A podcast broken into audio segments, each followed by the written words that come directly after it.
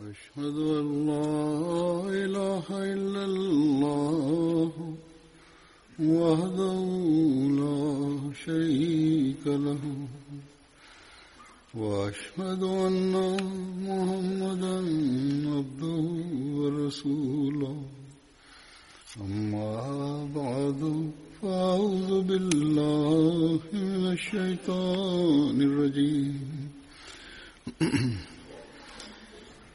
بسم الله الرحمن الرحيم. الحمد لله رب العالمين. الرحمن الرحيم. مالك يوم الدين. إياك نعبد وإياك نستعين. اهدنا الصراط المستقيم.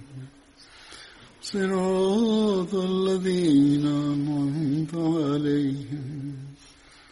غير المغضوب عليهم ولا الضالين.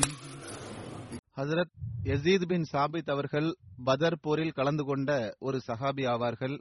அன்னார் அன்சார் கோத்திரத்தின் ஹஸ்ரஜ் குடும்பத்தின் பனு மாலிக் பின் நஜாரை சார்ந்தவர் ஆவார்கள்.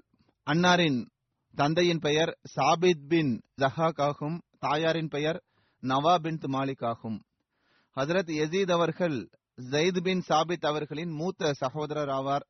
அன்னாரது திருமணம் துபையா பின் சாபித் அவர்களுடன் நடைபெற்றது. அன்னார் பதர் உஹது ஆகிய இரண்டு போர்களிலும் கலந்து கொண்டதாக அறிவிப்பில் வருகிறது.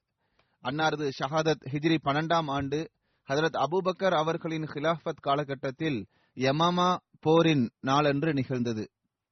இன்னொரு அறிவிப்பிற்கேற்ப யமாமா போரின் போது அன்னாரின் மீது ஒரு அம்பு பட்டது. அதிலிருந்து திரும்பி வரும்போது அவன்னாரது அன்னாரது மரணம் நிகழ்ந்தது என்றும் வந்துள்ளது. ஹஜரத் யசீத் பின் சாபித் அவர்கள் கூறுகின்றார்கள் அந்த மக்கள் ஹஜரத் நபி சல்லா அலிசல்லாம் அவர்களுடன் அமர்ந்தார்கள். அப்போது ஒரு ஜனாதா கொண்டு செல்லப்பட்டது. எனவே பெருமானார் சல்லல்லாஹ் அலைசல்லம் அவர்கள் எழுந்து நின்றார்கள். மேலும் பெருமானார் சல்லல்லாஹு அலைஹி அவர்களுடன் இருந்தவர்களும் எழுந்து நின்றார்கள். எதுவரை நின்று கொண்டிருந்தார்கள் என்றால் அந்த ஜனாசா அவர்களை விட்டு கடந்து சென்றது. இதே சம்பவம் இன்னொரு அறிவிப்பில் மிக விளக்கமாக வந்துள்ளது. ஹசரத் யசீத் பின் சாபித் அவர்கள் அறிவிக்கின்றார்கள். அதில் நபிகள் நாயகம் சல்லல்லாஹு அலஹி வசல்லம் அவர்கள் சஹாபாக்களுடன் அமர்ந்திருந்தார்கள். ஒரு ஜனாசா அப்போது அங்கு கொண்டு செல்லப்பட்டது. அதில் நபி சல்லா அலிசல்லம் அவர்கள் அதனை பார்த்தபோது உடனடியாக எழுந்து நின்றார்கள். அவ்வாறே அன்னாரது சஹாபாக்களும் விரைவாக எழுந்து நின்றார்கள். எப்போது வரை ஜனாசா கடந்து செல்லவில்லையோ அப்போது வரை நின்று கொண்டே இருந்தார்கள். ஹசரத் எசீத் அவர்கள் கூறுகின்றார்கள் அல்லாஹ்வின் மீது ஆணையாக அன்னார் ஏதாவது ஒரு கஷ்டத்தினாலோ அல்லது இடம் இல்லாததினாலோ எழுந்து நின்றார்கள் என்று நான் கருதவில்லை. மாறாக ஒரு யூத ஆண் அல்லது பெண்ணின் ஜனாதாவாக அது இருந்தது. நாங்கள் நபி அலஹிவசல்லம் அவர்களிடம் எழுந்து நின்றதற்கான காரணத்தையும் கூட கேட்கவில்லை. ஹசரத் எசீத் பின் சாபித் அவர்களிடமிருந்து ஒரு அறிவிப்பும் உள்ளது. ஒரு நாள் அந்த மக்கள் ஹசரத் நபிகள் நாயகம் சல்லல்லாஹு அலைஹி வசல்லம் அவர்களுடன் வெளியேறினார்கள். இந்த அறிவிப்பு நிசாயிலும் வந்துள்ளது. வரலாற்று நூல்களிலும் இந்த அறிவிப்பு இடம்பெற்றுள்ளது நான் இப்போது எடுத்து கூறுவது வேறொரு அறிவிப்பாகும். அந்த அறிவிப்பில் அன்னார் கூறுகின்றார்கள் ஹசரத் நபிகள் நாயகம் சல்லல்லாஹு அலஹி வசல்லம் அவர்களுடன் வெளியேறிய போது அன்னார் ஒரு புதிய கபரை பார்த்து இது என்ன? என்று கேட்டார்கள். அதற்கு மக்கள் இது இந்த கோத்திரத்தை சார்ந்த பெண்மணியின் கபராகும் என்று பதிலளித்தனர். ஹசரத் நபிகள் நாயகம் சல்லல்லாஹு அலஹி வசல்லம் அவர்கள் அதனை அடையாளம் கண்டு கொண்டார்கள். எனவே சஹாபாக்கள் ஹதரத் நபிகள் நாயகம் சல்லல்லாஹு அலஹிவசம் அவர்களிடம் அந்த பெண் மதிய வேளையில் மரணமடைந்தாள். தாங்கள் அப்போது ஓய்வெடுத்துக் கொண்டிருந்தீர்கள். எனவே அந்த நேரத்தில் நாங்கள் உங்களை எழுப்ப விரும்பவில்லை என்று கூறினார்கள். எனவே பெருமானார் சல்லல்லாஹு அலஹிவசல் அவர்கள் எழுந்து நின்றார்கள். மேலும் தமக்கு பின்னால் சஃபுகளை அமைத்தார்கள். மேலும் நான்கு தக்பீர்களை கூறினார்கள். அதாவது சஃபை அமைத்து நான்கு தக்பீர்களை கூறி ஜனாசா தொலை வைத்தார்கள். மேலும் அன்னார் கூறிகள் நான் உங்கள் மத்தியில் இருக்கின்ற வரை உங்களில் எவர் மரணம் அடைந்தாலும் அதை பற்றிய தகவலை எனக்கு கண்டிப்பாக வழங்குங்கள். ஏனென்றால் நான் செய்கின்ற துவா அவருக்கு ரஹ்மத்தாக அமையும். இதே போன்று சுனன் அபுதாவூத் இப்னு மாஜாவிலும் இந்த அறிவிப்பு விரிவாக வந்துள்ளது. அதாவது ஹசரத் எசீத் பின் சாபித் அவர்கள் கூறினார்கள் அதாவது அவர்கள் ஜெயித் அவர்களை விட மூத்தவராக இருந்தார்கள். அன்னார் கூறுகின்றார்கள் நாங்கள் ஹசரத் நபி சல்லாஹூ அலஹிவசல்ல அவர்களுடன் வெளியேறினோம். அன்னார் ஜன்னத்துல் பக்கியை அடைந்ததும் அங்கு ஒரு புதிய கபர் ஒன்று இருப்பதை பார்த்தார்கள். மேலும் அதை பற்றி அன்னார் கேட்டறிந்தார்கள். அதற்கு அன்னாரிடம் இது இந்த நபரது கபராகும் என்று கூறப்பட்டது. அறிவிப்பாளர் இருக்கின்றார் ஹதரத் நபிகள் நாயகம் சல்லல்லாஹு அலைஹி வஸல்லம் அவர்கள் அதனை அடையாளம் கண்டு கொண்டார்கள். மேலும் இது தொடர்பாக எனக்கு ஏன் தகவல் தெரிவிக்கவில்லை என்று கேட்டார்கள். அதற்கு அம்மக்கள் தாங்கள் மதிய வேளையில் ஓய்வெடுத்திருந்தீர்கள். தாங்கள் நோன்பும் வைத்திருந்தீர்கள். எனவே உங்களுக்கு கஷ்டத்தை கொடுக்க நாங்கள் விரும்பவில்லை என்று கூறினர். எனவே பெருமானார் சல்லல்லாஹு அலைஹி வஸல்லம் அவர்கள் கூறினார்கள் எனக்கு தெரியாத இத்தகைய செயலை நீங்கள் செய்ய வேண்டாம். அதாவது நான் ஒருபோதும் உங்களிடம் இவ்வாறு கூறவில்லையே. உங்களில் எவர் ஒருவர் மரணமடைந்தாலும் எப்போது வரை நான் உங்கள் மத்தியில் இருப்பேனோ என்னிடம் அது பற்றி கண்டிப்பாக தகவல் தாருங்கள். ஏனென்றால் எனது துவாவானது அவருக்கு ரஹ்மத்தாக அமையும் என்று அன்னார் கூறினார்கள். பிறகு அதில் நபிகள் நாயகம் சல்லல்லாஹு அலஹி வசல்லம் அவர்கள் அந்த கபருக்கு சென்றார்கள். நாங்கள் அன்னாருக்கு பின்னால் சஃபை அமைத்தோம். பிறகு நான்கு தக்பீர்களை கூறினார்கள். அபு ஹுரேரா அவர்கள் அறிவித்த ஒரு அறிவிப்பு சஹி புகாரியிலும் இடம்பெற்றுள்ளது. அதாவது ஒரு கருப்பு நிற பெண்மணியின் கபரில் ஜனாசா தொலை வைப்பது தொடர்பான அறிவிப்பு அதில் இடம்பெற்றுள்ளது. அதாவது அந்த பெண் மஸ்ஜித் நபவியை சுத்தம் செய்யும் பணியை செய்து வந்தாள். அந்த பெண் மரணித்து விட்டால் அதிர நபிகள் நாயகம் ஸல்லல்லாஹு அலைஹசல்லம் அவர்கள் சிறிது நாட்களாக அந்த பெண்மணியை பார்க்க முடியாமல் இருந்தது. எனவே அந்த பெண் தொடர்பாக பெருமானார் சல்லல்லாஹு அலஹி வசல்லம் அவர்கள் கேட்டறிந்தார்கள். அதற்கு அம்மக்கள் அந்த பெண் மரணமடைந்து விட்டாள் என்று கூறினார்கள். எனவே மானார் சல்லல்லாஹு அலைஹி வஸல்லம் அவர்கள் எனக்கு இதை பற்றிய தகவலை ஏன் தெரிவிக்கவில்லை என்று கூறினார்கள். பிறகு அந்த பெண்ணின் கபரை பற்றி அன்னார் கேட்டறிந்தார்கள். பிறகு அந்த பெண்ணின் கபருக்கு சென்று ஜனாசா தொலை வைத்தார்கள். சுனன் இப்னு மாஜாவின் விளக்க உரையான அஞ்சாசுல் ஹாஜாவின் ஆசிரியர் இவ்வாறு எழுதுகின்றார். ஒரு கருப்பு நிற பெண் இருந்தால் அவளின் பெயர் உம்மே மெஹஜன் என்று உம்மே பைஹக்கி கூறுகின்றார். மேலும் இப்னு மந்தா அவர்கள் அந்த பெண்ணின் பெயரை ஹர்கா என்று குறிப்பிட்டுள்ளார்கள். மேலும் அந்த பெண் நபி சல்லா அலிசல்லம் அவர்கள் மீது ஈமான் கொண்ட இருந்தார். ஆக ஹர்கா என்பது அந்த பெண்ணின் அசல் பெயராகவும் உம்மே மெஹஜன் அந்த பெண்ணின் சுட்டு பெயராக இருக்கலாம். அதாவது இரண்டு பெயர்களும் சரியானதுதான்.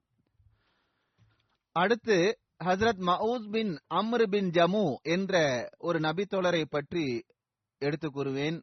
அன்னார் அன்சார் கோத்திரத்தின் ஹசரத் குடும்பத்தின் ஹாஷிமை சார்ந்தவர். அன்னாரது தந்தையின் பெயர் அம்ரு பின் ஜமு ஆகும்.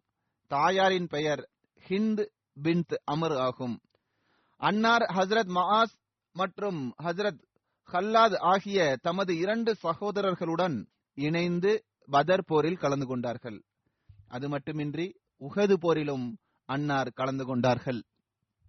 ஹசரத் மவுஸ் பின் அமர் அவர்களின் தந்தையான அமர் பின் ஜமு அவர்களை தான் அவர்களது மகன்கள் அவர்கள் கால் ஊனமுற்றவர்களாக இருந்ததினால் பதர் போரில் கலந்து கொள்ள விடவில்லை. இதை பற்றி நான் இதற்கு முன்பும் ஒரு முறை ஹுத்பாவில் எடுத்துக் கூறியுள்ளேன். சுருக்கமாக இப்போது எடுத்துக் கூறுகின்றேன்.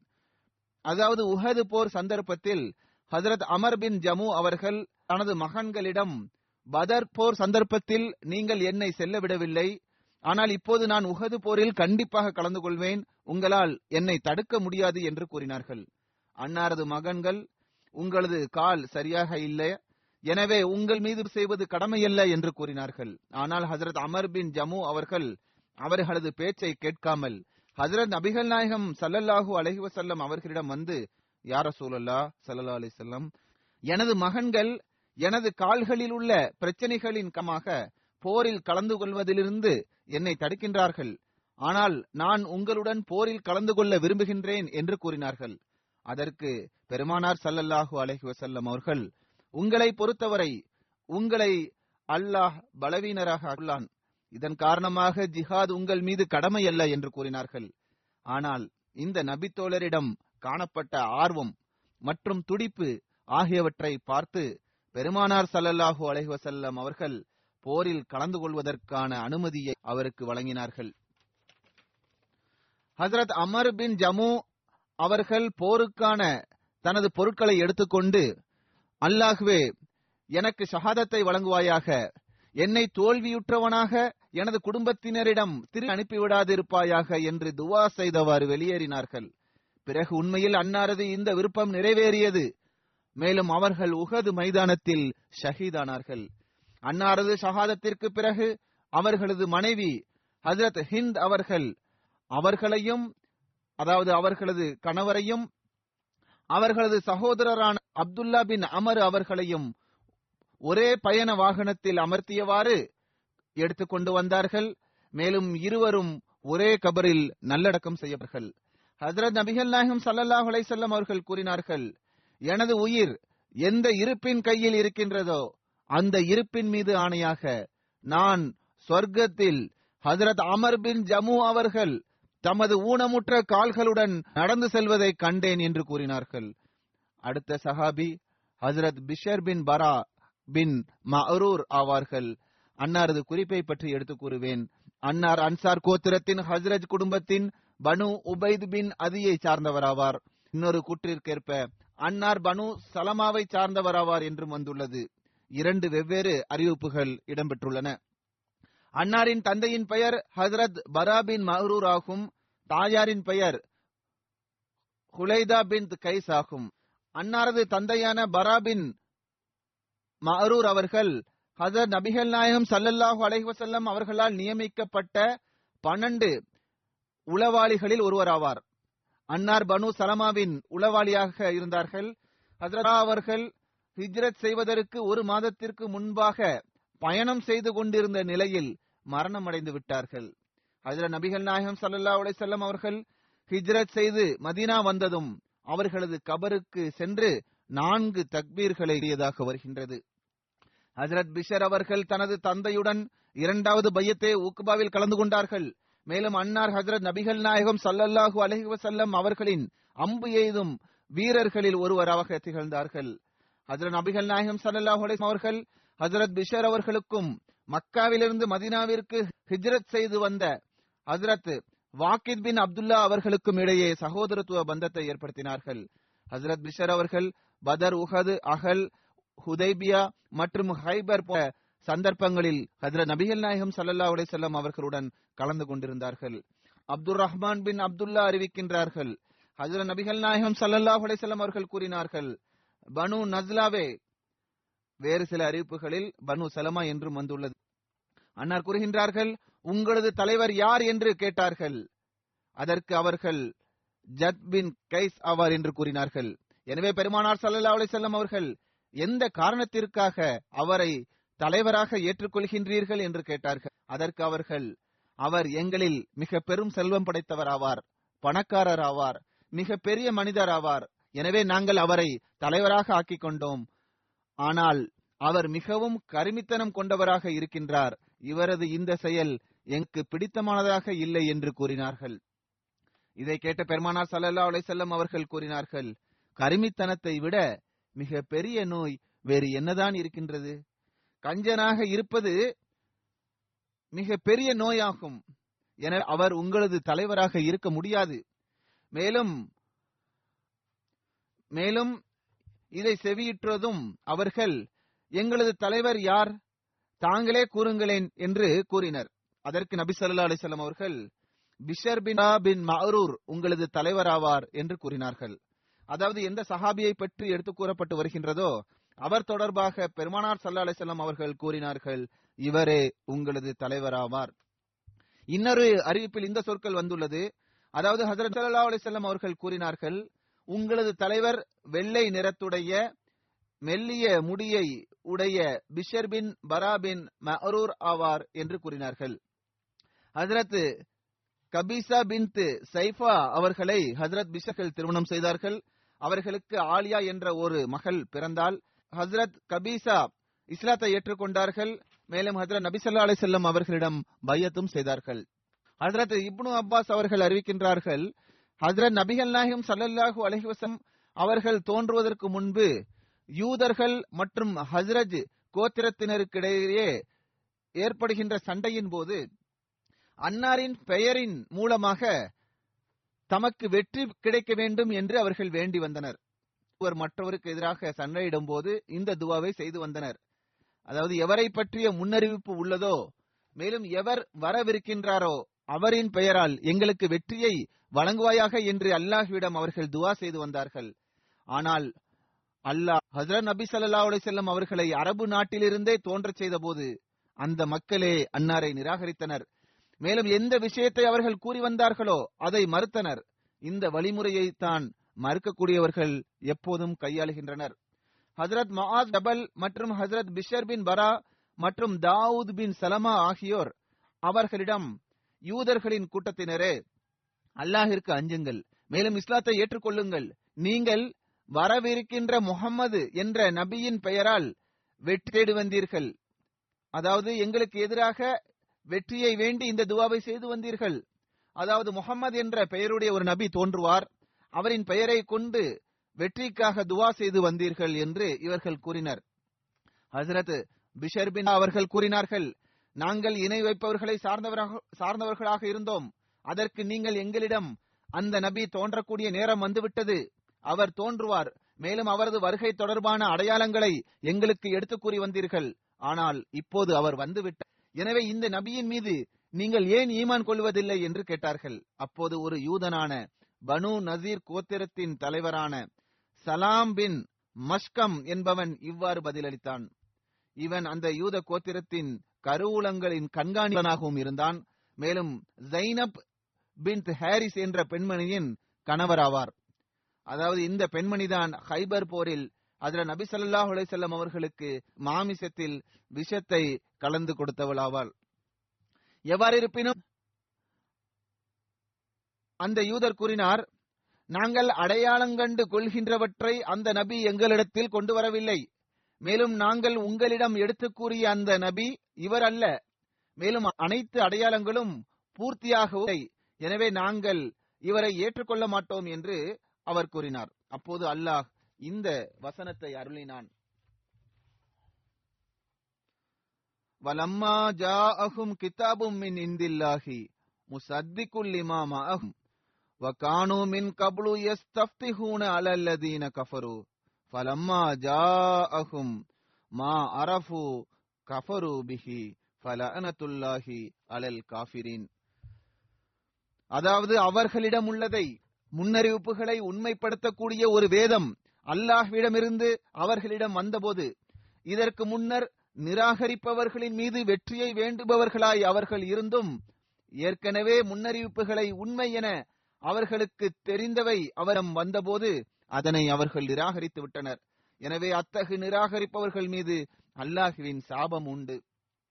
ஹசரத் ஜுபேர் பின் அவாம் அவர்கள் கூறுகின்றார்கள் உகது போரின் நிலைமை மாறிய போது நான் நபிசல்லா ஸல்லல்லாஹு அவர்களை எனக்கு அருகிருப்பதை கண்டேன். அப்போது அனைவரும் அச்சத்திற்குரிய நிலையில் இருந்தனர். மேலும் எங்கள் மீது தூக்கத்திற்குரிய நிலை ஏற்பட்டது. எத்தகைய நிலை என்றால் அது ஒரு மயக்கத்திற்குரிய நிலையை போன்றது இருந்தது. தூக்கம் மற்றும் மயக்கத்தின் நிலையின் காரணமாக எங்களது தலைகள் கீழே சாய்ந்திருந்தது. அவர்கள் கூறுகின்றார்கள் அல்லாஹின் மீது ஆணையாக மஹ்தா பின் கசீரின் ஓசை கனவில் எனக்கு கேட்பதை போல் இருந்தது. மேலும் கனவில் அவர்கள் என்னிடம் எங்களுக்கு முடிவெடுப்பதற்கு அதிகாரம் எங்களுக்கு தீர்ப்பு வழங்குவதற்கான அதிகாரம் வழங்கப்பட்டிருந்தால் நாங்கள் ஒருபோதும் இவ்வாறு கொல்லப்பட்டிருக்க மாட்டோம் என்று கூறினார்கள். இவர் ஒரு அன்சாரி சஹாபி ஆவார். மேலும் பய உக்பாவிலும் பதர் மற்றும் உகது போர்களிலும் கலந்து கொண்டுள்ளார்கள். அவர்கள் கூறுகின்றார்கள் நான் கனவில் கண்ட அன்னாரது கூற்றை அப்படியே மனனம் செய்தேன். அப்போது அந்த சந்தர்ப்பத்தில் அல்லாஹ் இந்த வசனத்தை அருளினான். சும்மன்சல அலைக்கும் மின் பாதில் அமனத்தன் நுஆசன் எகுஷா தாய்ஃபத்தம் மின்கும் வ தாய்ஃபத்துன் கது அஹம்மத்துஹும் அன்ஃபுசுஹும் எலுன்னூன பில்லாஹி கைரல் ஹக்கி லல் ஜாஹிலியா யகூலூன ஹல்லனா மின் அம்ரி மின் ஷை குல் இன்னல் அம்ர குல்லஹூலில்லா அதாவது அவன் இந்த துக்கத்திற்கு பின் உங்களுக்கு மன அமைதியை அதாவது தூக்கத்தை இறக்கினான். இது உங்களுள் ஒரு பிரிவினரை ஆட்கொண்டது. மற்றொரு பிரிவினர் தம்மை பற்றிய கவலையில் ஆழ்ந்திருந்தனர். இவர்கள் அல்லாஹுவை குறித்து அறிவீனமான யூகம் உண்மையற்ற எண்ணம் கொண்டிருந்தனர். இவ்விஷயத்தில் எங்களுக்கும் ஏதேனும் கூறுவதற்கு உண்டா என்று கூறி வந்தனர். தீர்மானங்கள் எல்லாம் அல்லாஹிற்குரியது என்று நீர் கூறுவீராக. ஹசரத் காபின் அமர் அன்சாரி அவர்கள் கூறுகின்றால் உகது போரின் போது ஒரு சந்தர்ப்பத்தில் நான் எனது சமுதாயத்தைச் சேர்ந்த பதினாலு நபர்களுடன் ஹசரத் நபிகள் நாயகம் சல்லாஹ் செல்லம் அவர்களுடன் இருந்தேன். எங்களுக்கு ஒரு விதமான மயக்க நிலை ஏற்பட்டது. அது மிகவும் நிம்மதியான தருணமாக இருந்தது. போரின் நிலையிலும் அவர்களுக்கு மயக்கத்திற்குரிய நிலை ஏற்பட்டது. அந்த நிலையும் கூட நிம்மதியை தரக்கூடியதாக இருந்தது. குரட்டை சப்தத்தை வெளிப்படுத்தாத எந்த நபரும் இருக்கவில்லை. அதாவது அவர்களுக்கு தூக்கத்திற்குரிய நிலையை அல்லாஹ் ஏற்படுத்தினான். சில நேரங்களில் எந்த அளவுக்கு ஆழமான தூக்கம் ஆழ்ந்த தூக்கம் அவர்களிடம் இருந்தது என்றால் அவர் கூறுகின்றார் நான் பிஷர் பின் பரா அவர்களை பார்த்தேன். அவர்களது கைகளிலிருந்து வாள் நழுவி கீழே விழுந்து விட்டது. இருப்பினும் வாள் கீழே விழுந்ததற்கான எந்த உணர்வும் அவர்களிடம் இல்லாமல் இருந்தது. அந்த அளவிற்கு ஆழ்ந்த தூக்கத்தில அவர்கள் எவ்வாறு இருப்பினும் இங்கு நஆஸ் என்ற சொல் பயன்படுத்தப்பட்டுள்ளது. இதற்கான விளக்கத்தை ஹசரத் நான்காவது ஹலிஃபத்துல் மசி அவர்கள் மிகவும் விரிவாக வழங்கியுள்ளார்கள். இதற்கு பல பொருட்கள் உள்ளன. எவ்வாறு இருப்பினும் சுருக்கமாக இதன் பொருள் இவ்வாறு அமையும். அதாவது துக்கத்திற்கு பிறகு உங்களுக்கு இப்படிப்பட்ட மன அமைதி ஏற்படும் என்றால் அதை தூக்கம் என்றும் கூறலாம். அல்லது எத்தகைய மயக்க நிலை இருக்கும் என்றால் அது மன அமைதி நிறைந்ததாக இருக்கலாம் என்றும் பொருள் கொள்ளலாம். அது மட்டுமின்றி எத்தகைய மன அமைதியின் நிலை ஏற்படும் என்றால் அது தூக்கிற்கான தாக்கத்தை தன்னகத்தே கொண்டிருக்கும். ஆக இந்த சொல்லிற்கு இதுதான் பொருளாகும். தூக்கம் என்பது தற்காலிகமாக தலை கீழே விழக்கூடியவற்றிற்கும் சொல்லப்படும். தற்காலிகமாக தூங்குவது அத்தகைய நிலை அவர்களிடம் ஏற்படுவது. ஆனால் இங்கு நவுஸ் என்பது எத்தகைய நிலையை குறிக்கும் என்றால் அது தூக்கம் மற்றும் விழித்திருத்தல் ஆகிய இரண்டிற்கும் இடைப்பட்ட நிலையையே குறிக்கும். தூங்குவதற்கும் எத்தகைய ஒரு சந்தர்ப்பம் வருகின்றது என்றால் அப்போது அனைத்து உடல் உறுப்புகளுக்கும் ஒரு நிம்மதி கிடைக்கின்றது. மேலும் அந்த நிம்மதியின் நிலை தொடர்ந்தால் அதுவே தூக்கமாக மாறிவிடுகிறது. இந்த நிலையில் மனிதன் நடந்து சென்றால் அவன் விழ நேரிட்டால் அவன் விழமாட்டான் அவனுக்கு தடுமாற்றம் ஏற்படுகின்றது. அதனால் எந்த நிலையில் இருந்தேன் என்பதை அவன் உணர்ந்து கொள்கின்றான். ஆனால் தூக்கம் வந்துவிட்டால் பிறகு தனது உறுப்புகளின் மீது அவனுக்கு எந்த அதிகாரமும் இருப்பதில்லை. எவ்வாறு இருப்பினும் பிஷர் அவர்களுக்கு அந்த நிலையில் இத்தகைய துணை வந்திருக்கலாம். ஆனால் போருக்கான சூழ்நிலை இருந்த போதிலும் அவர்களுக்கு ஒரு மன அமைதியின் நிலை ஏற்பட்டது. எனவேதான் அவர்களது கைகளிலிருந்து வாள் கீழே விழுந்து விட்டது எவ்வாறு இருப்பினும் இது எத்தகைய நிலையாக இருக்கின்றதென்றால் அப்போது மனிதனுக்கு உடனே அதனை உணர்வு ஏற்பட்டு விட்டால் அதாவது நான் ஆழ்ந்த தூக்கத்திற்கு செல்ல இருக்கின்றேன் என்ற உணர்வு ஏற்பட்டால் பிறகு அவன் கீழே விழுந்து விடாமல் கண் விழித்து விடுகின்றான். எனவேதான் அல்லாஹ் கூறுகின்றான் உங்களுக்கு எத்தகைய ஒரு நிம்மதிக்கான நிலையை வழங்கினேன் என்றால் அது தூக்கத்திற்கு ஒப்பானதாகும். ஆனால் அது ஆழ்ந்த தூக்கத்தை போன்று கிடையாது. அதாவது உங்களது உறுப்புகள் மீதே உங்களுக்கு எந்த அதிகாரமும் இல்லாமல் இருப்பது போன்ற நிலை அல்ல. மாறாக அது உங்களுக்கு மன அமைதியை தரக்கூடியதாக இருந்தது என்று அல்லாஹ் கூறுகின்றான்.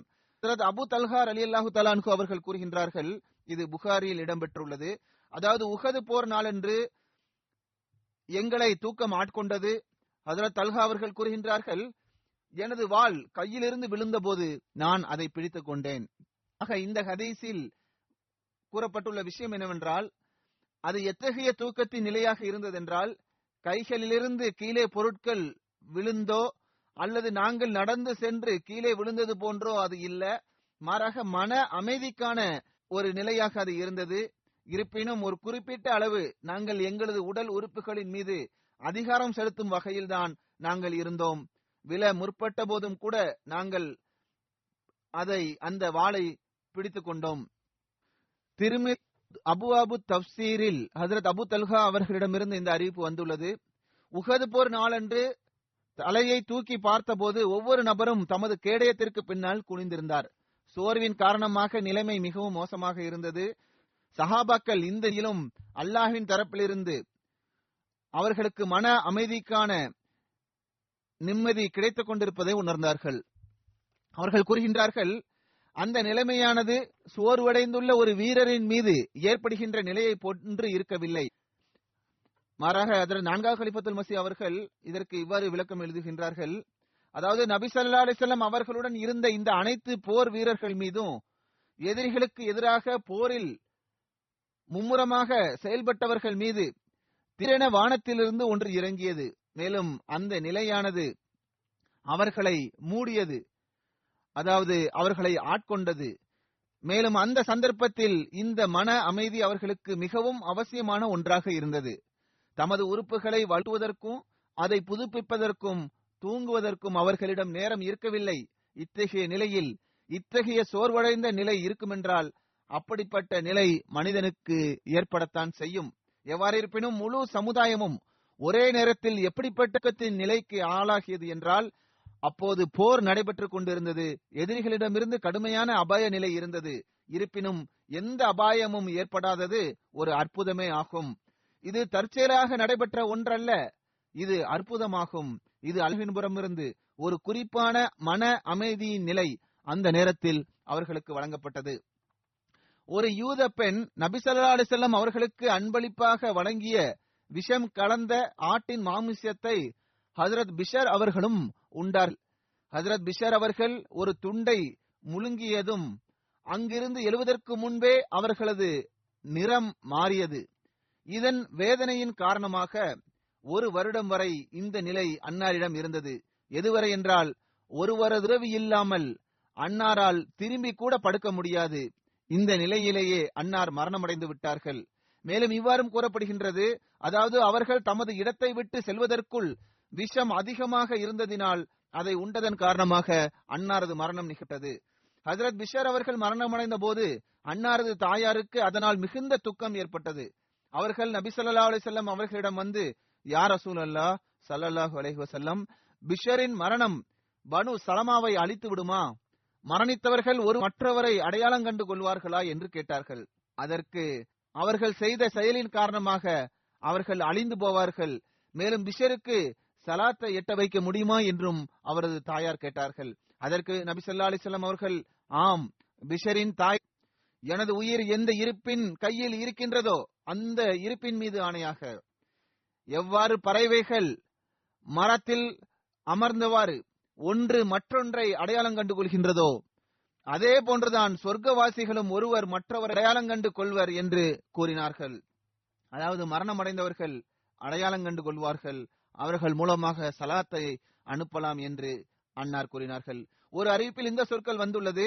அதாவது பனு சல்மாவின் கோத்திரத்தில் எவர் வஃபாத்தாலும் ஹதரத் பிஷர் அவர்களின் தாயார் அவர்கள் நபி சல்லா அலைஹி அவர்களிடம் இந்த விஷயத்தை செவியுற்ற பிறகு அந்த இறந்த நபரிடம் சென்று இந்த நபரே உன் மீது சாந்தி உண்டாவதாக என்று கூறுவார்கள். அதற்கு அவரும் உன் மீதும் என்று பதில் அளிப்பார் பிறகு அவரது தாயார் பிஷருக்கு எனது சலாத்தை எட்ட வையுங்கள் என்று கூறுவார்கள்.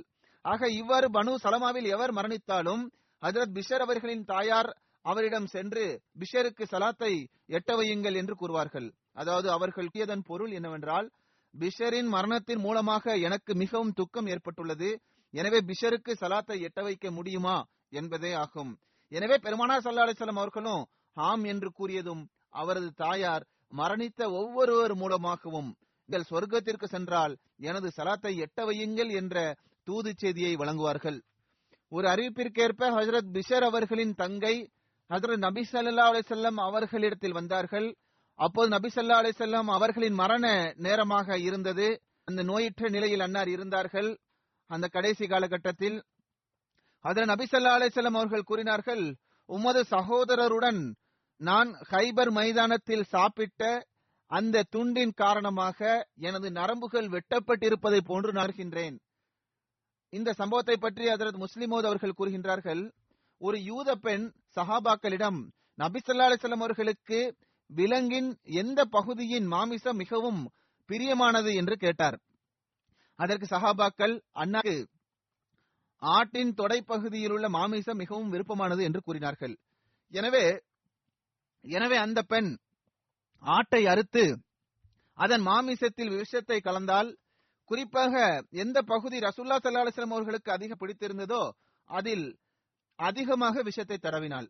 பிறகு சூரியன் மறைந்த பிறகு பெருமானார் சல்லா அலிசல்லாம் அவர்கள் மாலை நேரத்தின் தொழுகையை தொழுதுவிட்டு தமது கூடாரத்தை நோக்கி திரும்பி வந்து கொண்டிருந்த போது தமது கூடாரத்திற்கு அருகில் ஒரு பெண் அமர்ந்திருப்பதைக் கண்டு உம் இங்கு என்ன வேலை? என்று கேட்டார்கள்.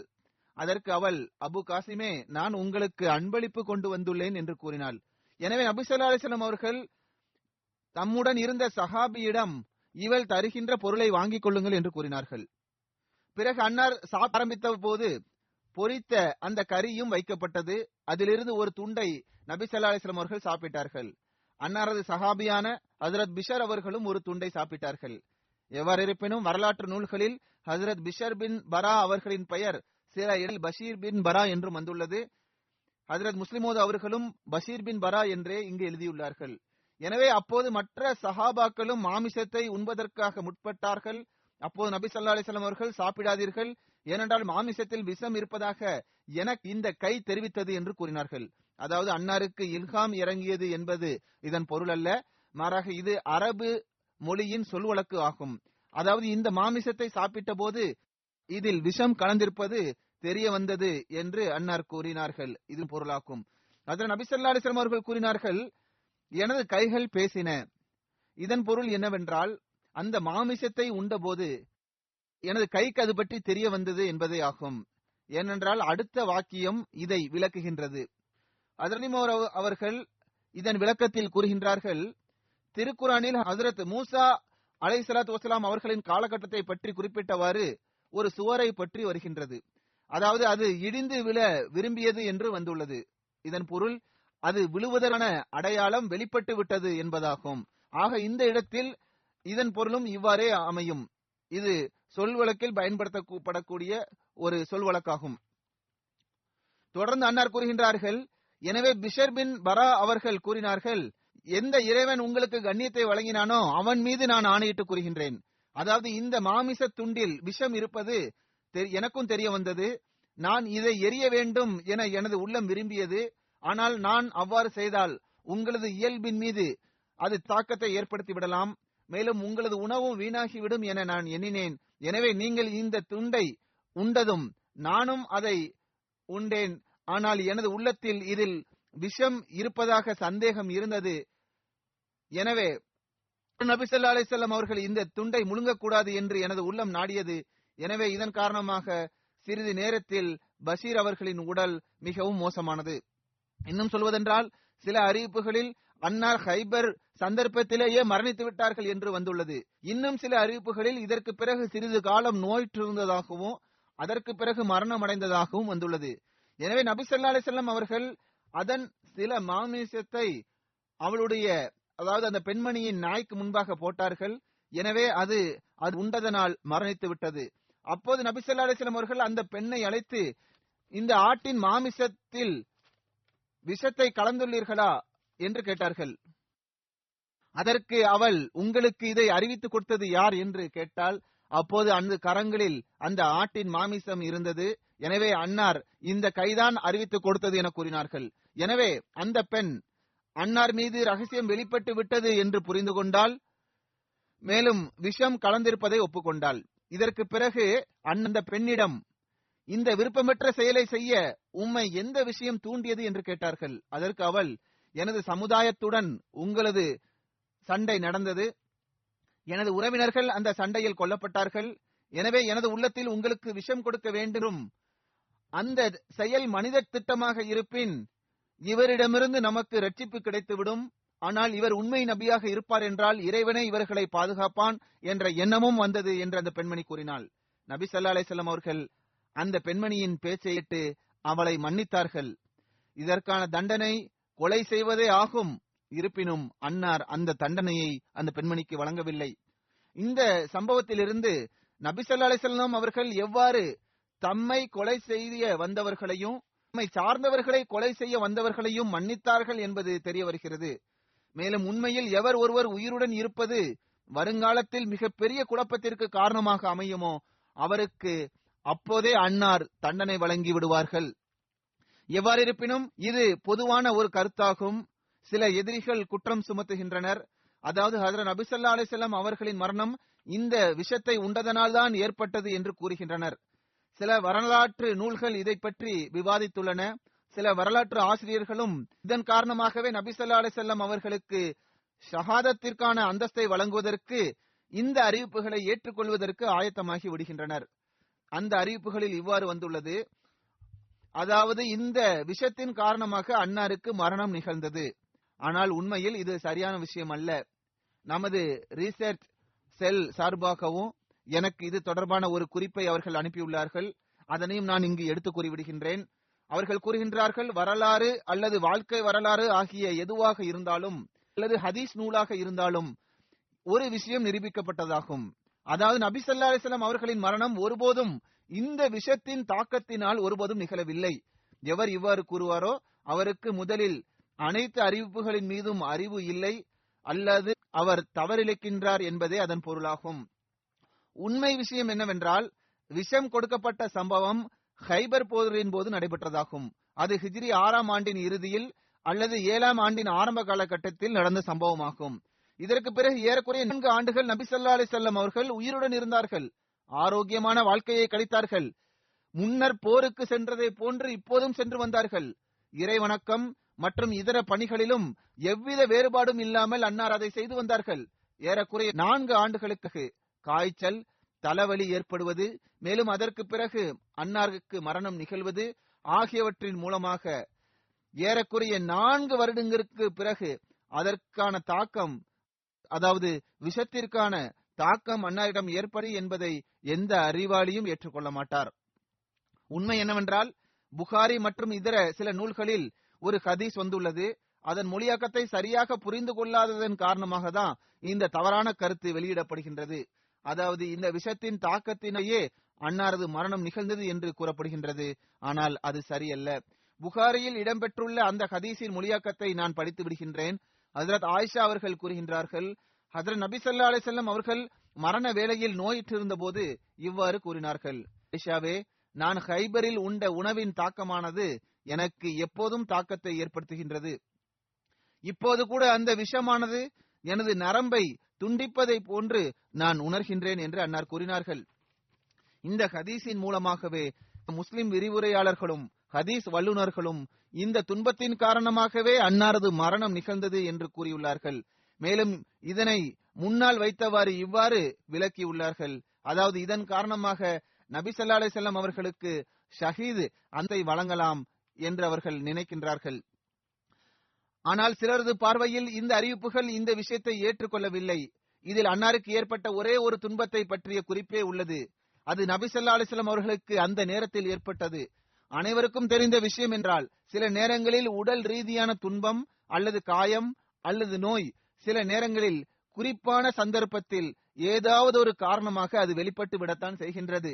ஹைபரின் போது எந்த விஷத்தை மற்றும் மாமிசத்தை அன்னார் உண்டார்களோ அது தொடர்பாக அறிவிப்பின் விளக்கத்திலிருந்து நாம் பார்ப்போமேயானால் அது இவ்வாறு வருகின்றது.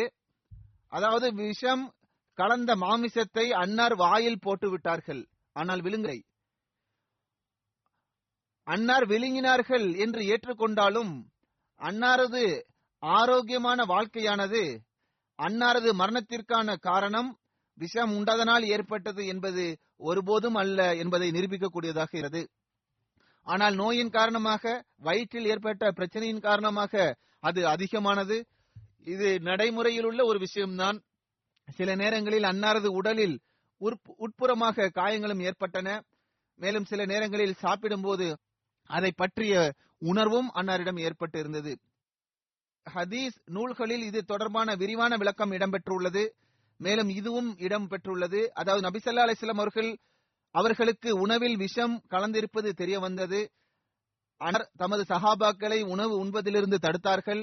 எனவே விஷத்தை கலந்த அந்த பெண்ணை அழைத்து விசாரித்தார்கள். எனவே அந்த பெண்ணும் நீங்கள் இறைவன்புறமிருந்து உண்மை நபி என்றால் பிறகு நீங்கள் தப்பித்து விடுவீர்கள். இல்லை என்றால் உங்களிடமிருந்து எங்களுக்கு ரட்சிப்பு கிடைத்துவிடும் என்றே நாள் ஏனென்றால் அந்த யூத பெண்மணி அன்னார் இந்த விஷத்திலிருந்து தப்பித்ததற்கான அறிவிப்பை செய்கின்றார்.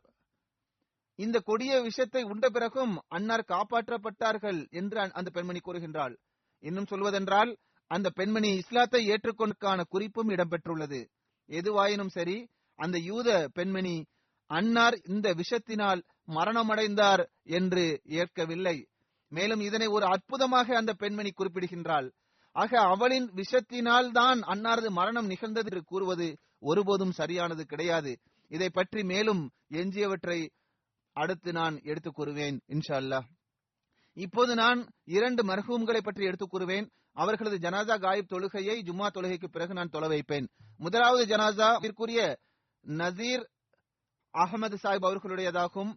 அன்னார் ராஜன்பூரை சார்ந்த மதிப்பிற்குரிய அலி முகமது சாஹிப் அவர்களின் மகனாவார்கள். இருபத்தி ஒன்னு நவம்பர் இரண்டாயிரத்தி பத்தொன்பது அன்று தமது அறுபத்தி மூணாவது வயதில் அன்னார் மரணமடைந்து விட்டார்கள். இன்னா லில்லாஹி வ இன்னா இலைஹி ராஜிஊன். குடும்பத்தில் அன்னாரது பாட்டனாரான முகமது தீன் சாஹிப் அவர்கள் மூலமாக அகமதியத் வந்தது. அன்னார் ஃபிரோஸ்பூர் மாவட்டத்தில் உள்ள மல்சியான் என்ற ஊரில் வசிக்கக்கூடியவராக இருந்தார்கள். அவர்கள் தனது மூத்த சகோதரரான மதிப்பிற்குரிய இலாஹி பக் சாஹிப் அவர்கள் ஆயிரத்தி தொள்ளாயிரத்தி ஏழாம் ஆண்டு கடிதத்தின் மூலமாக பையத் செய்தார்கள். பிறகு ஆயிரத்தி தொள்ளாயிரத்தி எட்டாம் ஆண்டு காதியான் ஜல்சாவிற்கு சென்றார்கள். அங்கு முதலாவது கலிஃபத்துல் மசி ரலியல்லாஹு தாலா அன்கு அவர்களின் கரங்களில் பையத் செய்யும் நர்பாகியத்தை பெற்றார்கள். மர்ஹூம் நசீர் சாஹிப் அவர்கள் ராஜன்பூரில் மாவட்ட துணை அமீராகவும் நாயிப் ஜயீம் அன்சாருல்லாவாகவும் மற்றும் சதர் ஆகிய தொண்டுகளை ஆற்றியுள்ளார்கள்.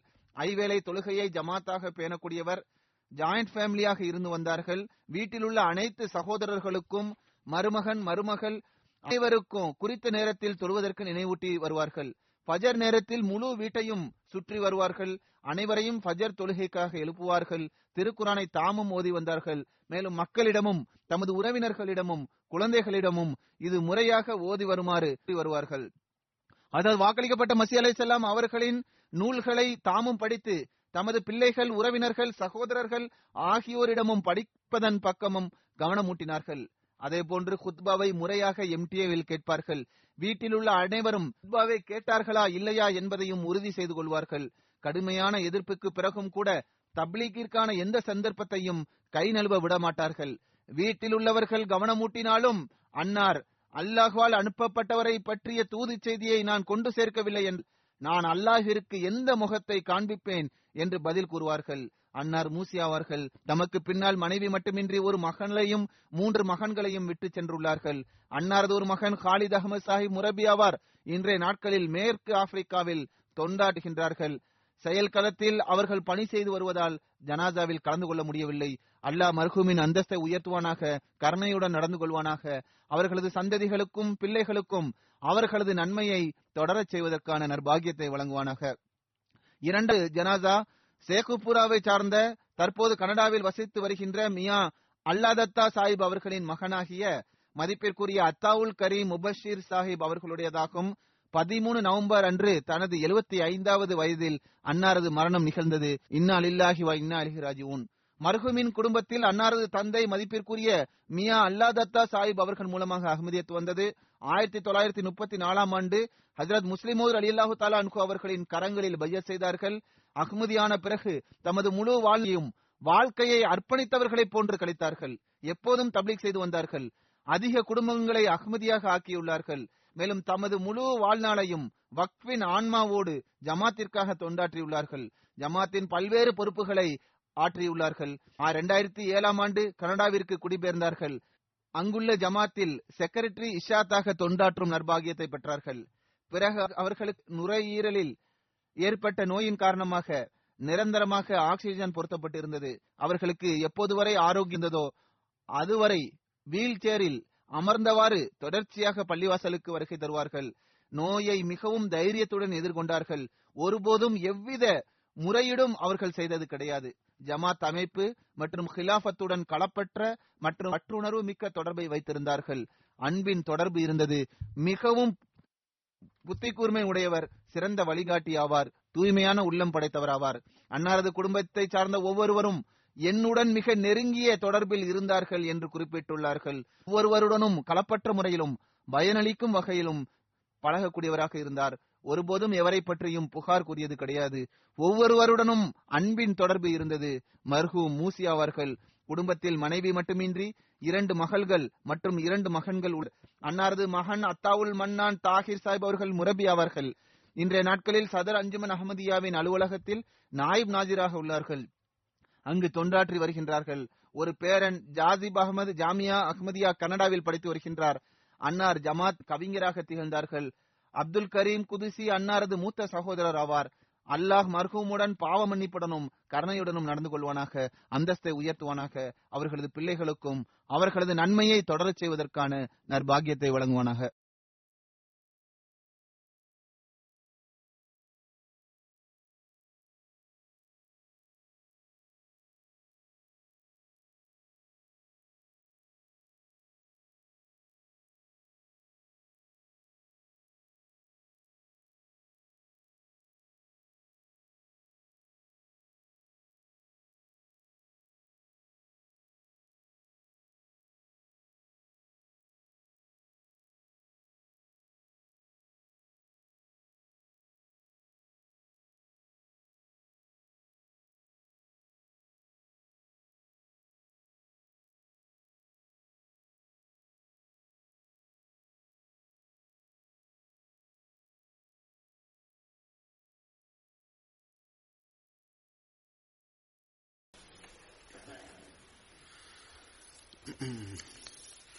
الحمد لله الحمد لله نحمده ونستعينه ونستغفره ونؤمن به ونتوكل عليه ونعوذ بالله من شرور أنفسنا ومن سيئات أعمالنا.